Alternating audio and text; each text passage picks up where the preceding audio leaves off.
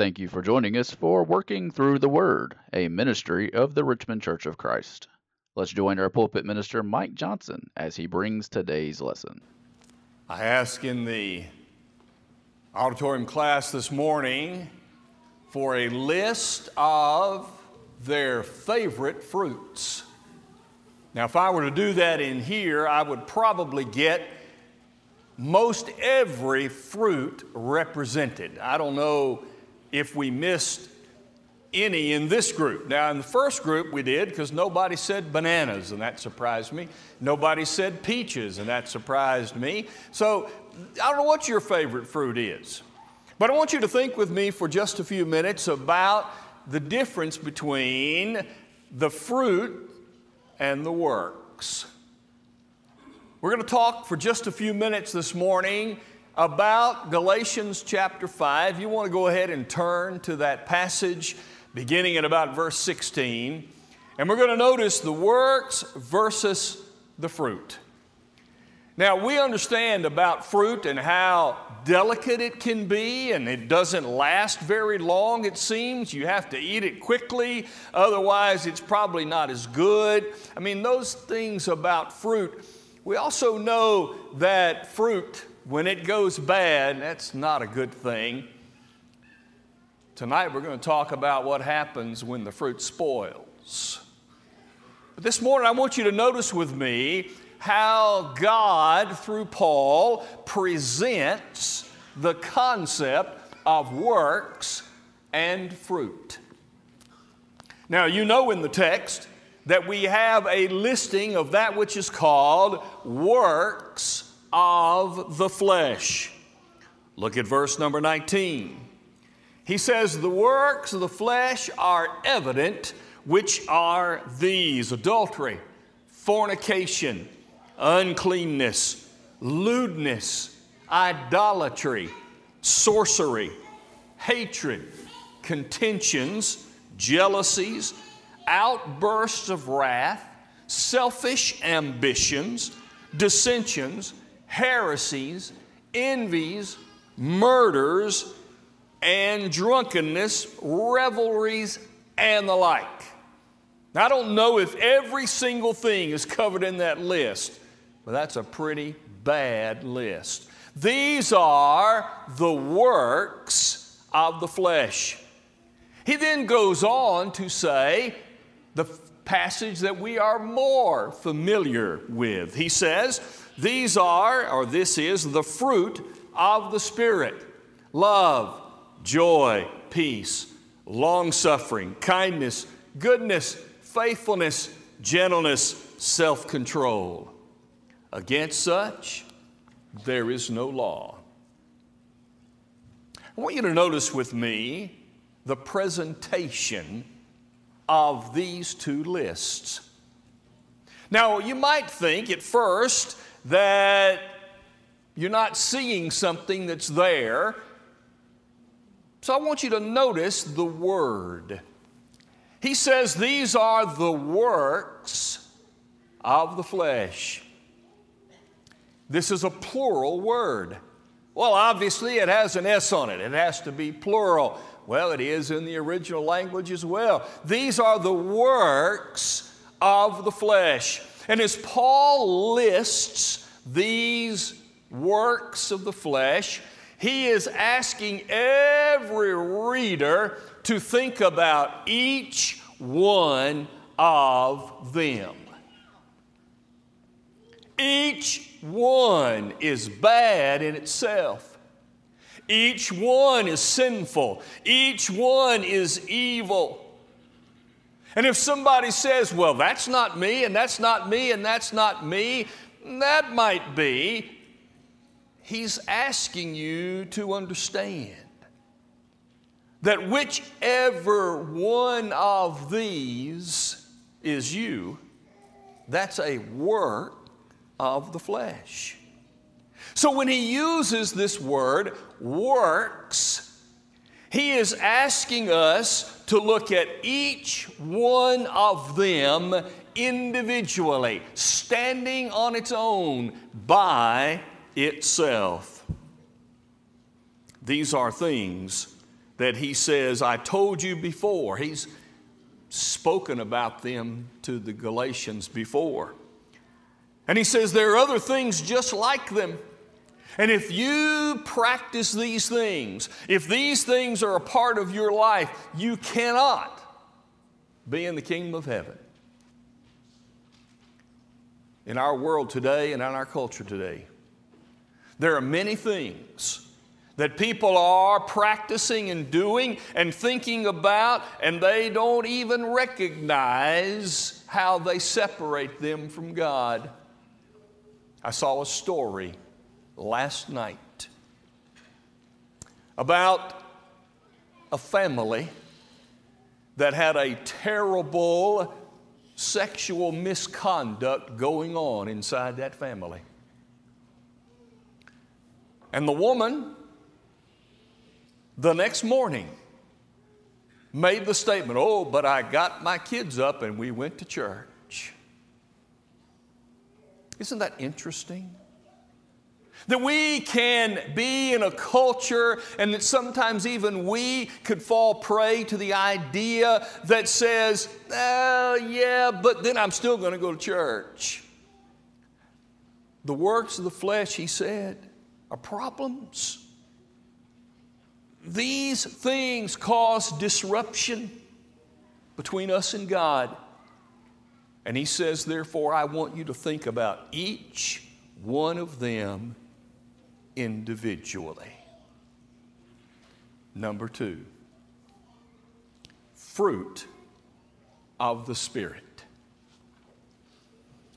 I actually searched this question Is fruit singular or plural? Do you know what the answer is if you, if you search it? Yes. That's the answer. The word fruit is singular. The word fruit is also plural. You can also say fruits and put an S on it, but it is also plural. But here's what's important for us to understand in this text the Greek word used here is singular, not plural. What is the point of that? Here's what I think it is. As Paul had said, I want you to think of these works of the flesh, each one of them by themselves. In opposition to that, he's saying, I want you to think of the fruit of the Spirit not individually, but as a group. I want you to think of the whole context. In other words, Paul says, I don't want you to think that it's okay for you to decide to work on joy, but I'm not going to work on patience. That's my problem. I'm just going to leave it alone. It's okay to appreciate the fact that you have love, but you know, if I'm not really kind, uh, that's just one of the things I have a problem with. That's not a big deal. He's not saying, I want you to consider them each individually as much as he is saying, I want you to think of them as the fruit of the Spirit. The Spirit provides all of this in a package. He doesn't want us to try and assemble them individually as though I can leave something out. I need to consider this as a package deal. Therefore, in the text, he says, Against such there is no law.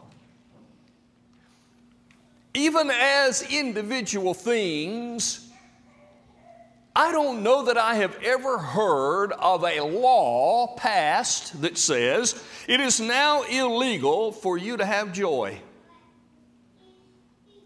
It is now illegal for you to be long suffering or kind or good.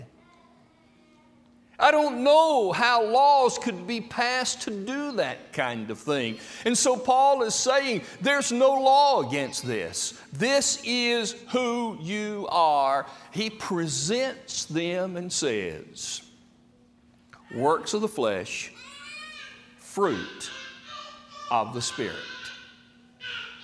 Now I want us to consider the contrast. The contrast between the works and the fruit. And Paul contrasts these very well. I want you to begin with me in verse number 16. Notice what he says Walk in the Spirit, and you will not fulfill the lust of the flesh. Number one, he contrasts works and fruit this way works are the default actions. Fruit, the determined actions. The works of the flesh are like the default part of Microsoft Word. If you don't change it, this is what's going to happen. It's going to default to this. If you're trying to format something that you're writing, when you call up that first document, that first template, it already has decided how it's going to look. That's the default, unless you change it. Works are the default position. Ephesians chapter 2 and verse 3. Paul uses the phrase, we were by nature children of wrath. This was the default position. No, we're not born with a default to be bad. We're not born already lost in sin. We're not born already under the condemnation of the guilt of sin. But we are born into a world in which sin is all around us. And the default position oftentimes is to sin. The default is to do the works without thinking, without planning, and without considering these works might be something I just dive into. I've often said, and others have too, if you wait until the heat of the moment to make a decision about doing what is right, the default is probably going to be wrong because that's how we are geared. Timothy was told by Paul in 2 Timothy 2 and in verse 22 these are the youthful lusts. It's just one of those things that we understand. That's just how the youth operate. That's what he's saying. They're a part of because they've not had the experience and the time to train and to practice. This is their default position. And as he would say in 1 Thessalonians 4 and in verse 5, this is the way the Gentiles do things. That was his way of helping these Jewish people understand. You didn't like those Gentiles. This is who you said they were. And if you do this, you're defaulting to the Gentile position. However, what if I decide I don't want to do the default? Fruit says, I have determined actions. 2 Corinthians 5, verse 7. We walk by faith and not by sight. We walk by faith because we determined to do so. Faith is what I do because I think about it. I've reasoned through it and I say, This is what I want to do. I walk by faith, not by sight. Sight is more connected to default, faith is connected to determined. Notice what Paul said to the Philippians in chapter 1 in verses 9 through 11. He wants them to increase more and more in knowledge and discernment, approve things that are excellent, and be filled with the fruits of righteousness. When he presents the contrasts of works and fruit, he says that the works is the default position, the fruit is the determined position. Look at verses 17 and 18. Notice what he says here works is what I do with me, fruit is what God does with me and in me. He talks about the flesh lusting against the spirit. You know why? Because the default position is always pulling and tugging. And when I decide to do that, it is the works of the flesh. I decide this is what I'm going to do with me. The works of the flesh is my decision of what I'm going to do. In 1 John 2 and verse 16, all that is in the world, lust of the flesh, the lust of the eyes, and the pride of life is not of the Father, but is of the world. Notice the flesh, the eyes, the life. It's what I do with me. It's what I want to do. If you sow to the flesh, you'll reap corruption. Galatians 6 and verse 8. But what is fruit? Fruit is what God does with me. Fruit is what God does in me. Jesus said in John 15, verses 2 and 5, He said, Without me, you can do nothing. In me, you can bear much fruit. God works in me and through me. I can't bear fruit by myself. I can't be this way, the fruit of the Spirit, just on me. It's God who works in me. And when He presents the contrast, He says, Beware. The works of the flesh is what you're doing with yourself, but the fruit of the Spirit is what God is doing with you and in you. Look now at verse number 23. And notice how Paul makes it very clear the difference between what I had mentioned earlier about the plural word and the singular word. First of all, one work will destroy you. Pick one. In verse 23, or verse 21 and 2, which one of these will destroy you? Every one. Any one of these by themselves will destroy you. Maybe you don't have a problem with any but one. One work of the flesh destroys.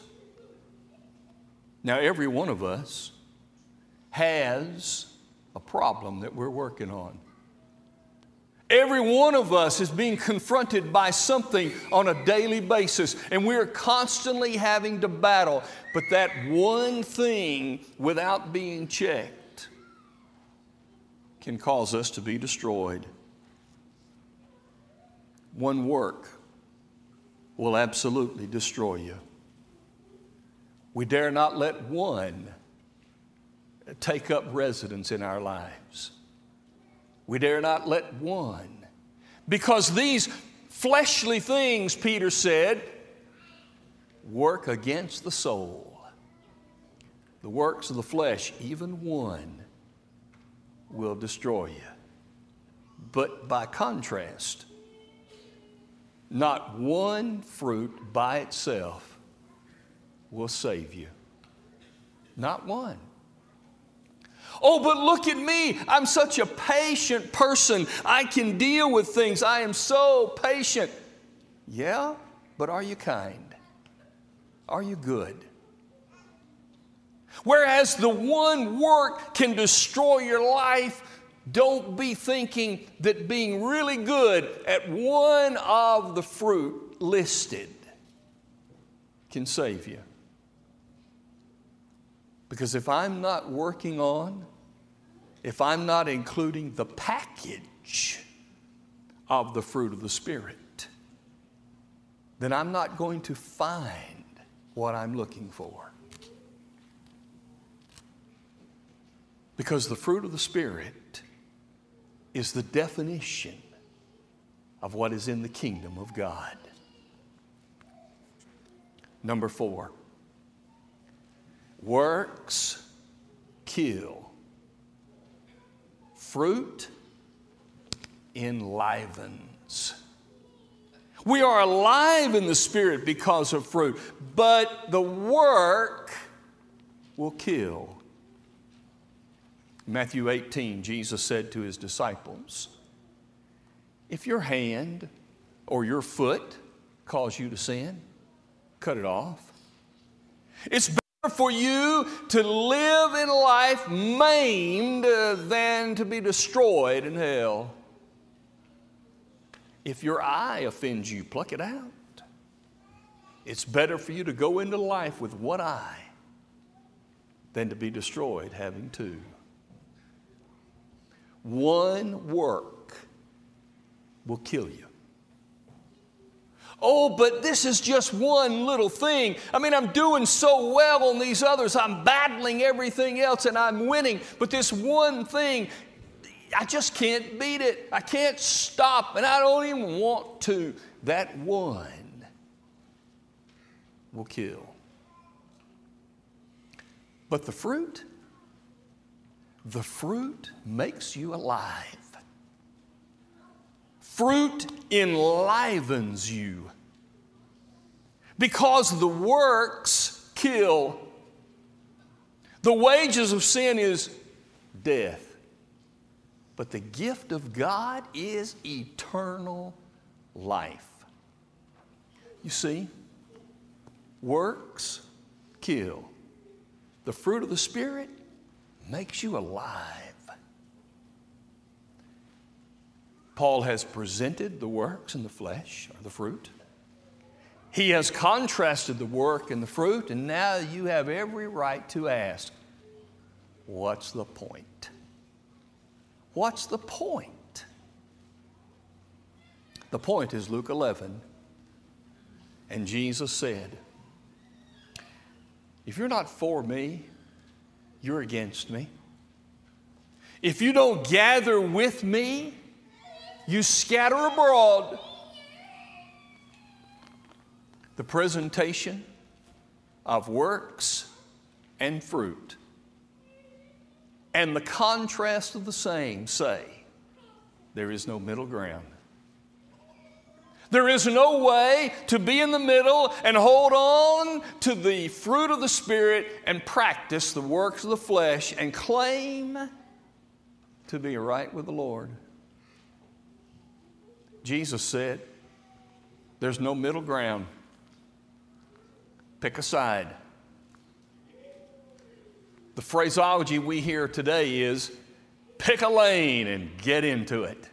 And the idea is don't get out of your lane. This is what you do. Don't get in my lane. That's what Jesus is saying. Pick a lane. You pick the lane of the fruit of the Spirit, or you pick the lane of the works of the flesh. There is no in between. And in a world that is constantly claiming that I can be a God person and I can practice the works of the flesh, we have to stand up and say, No.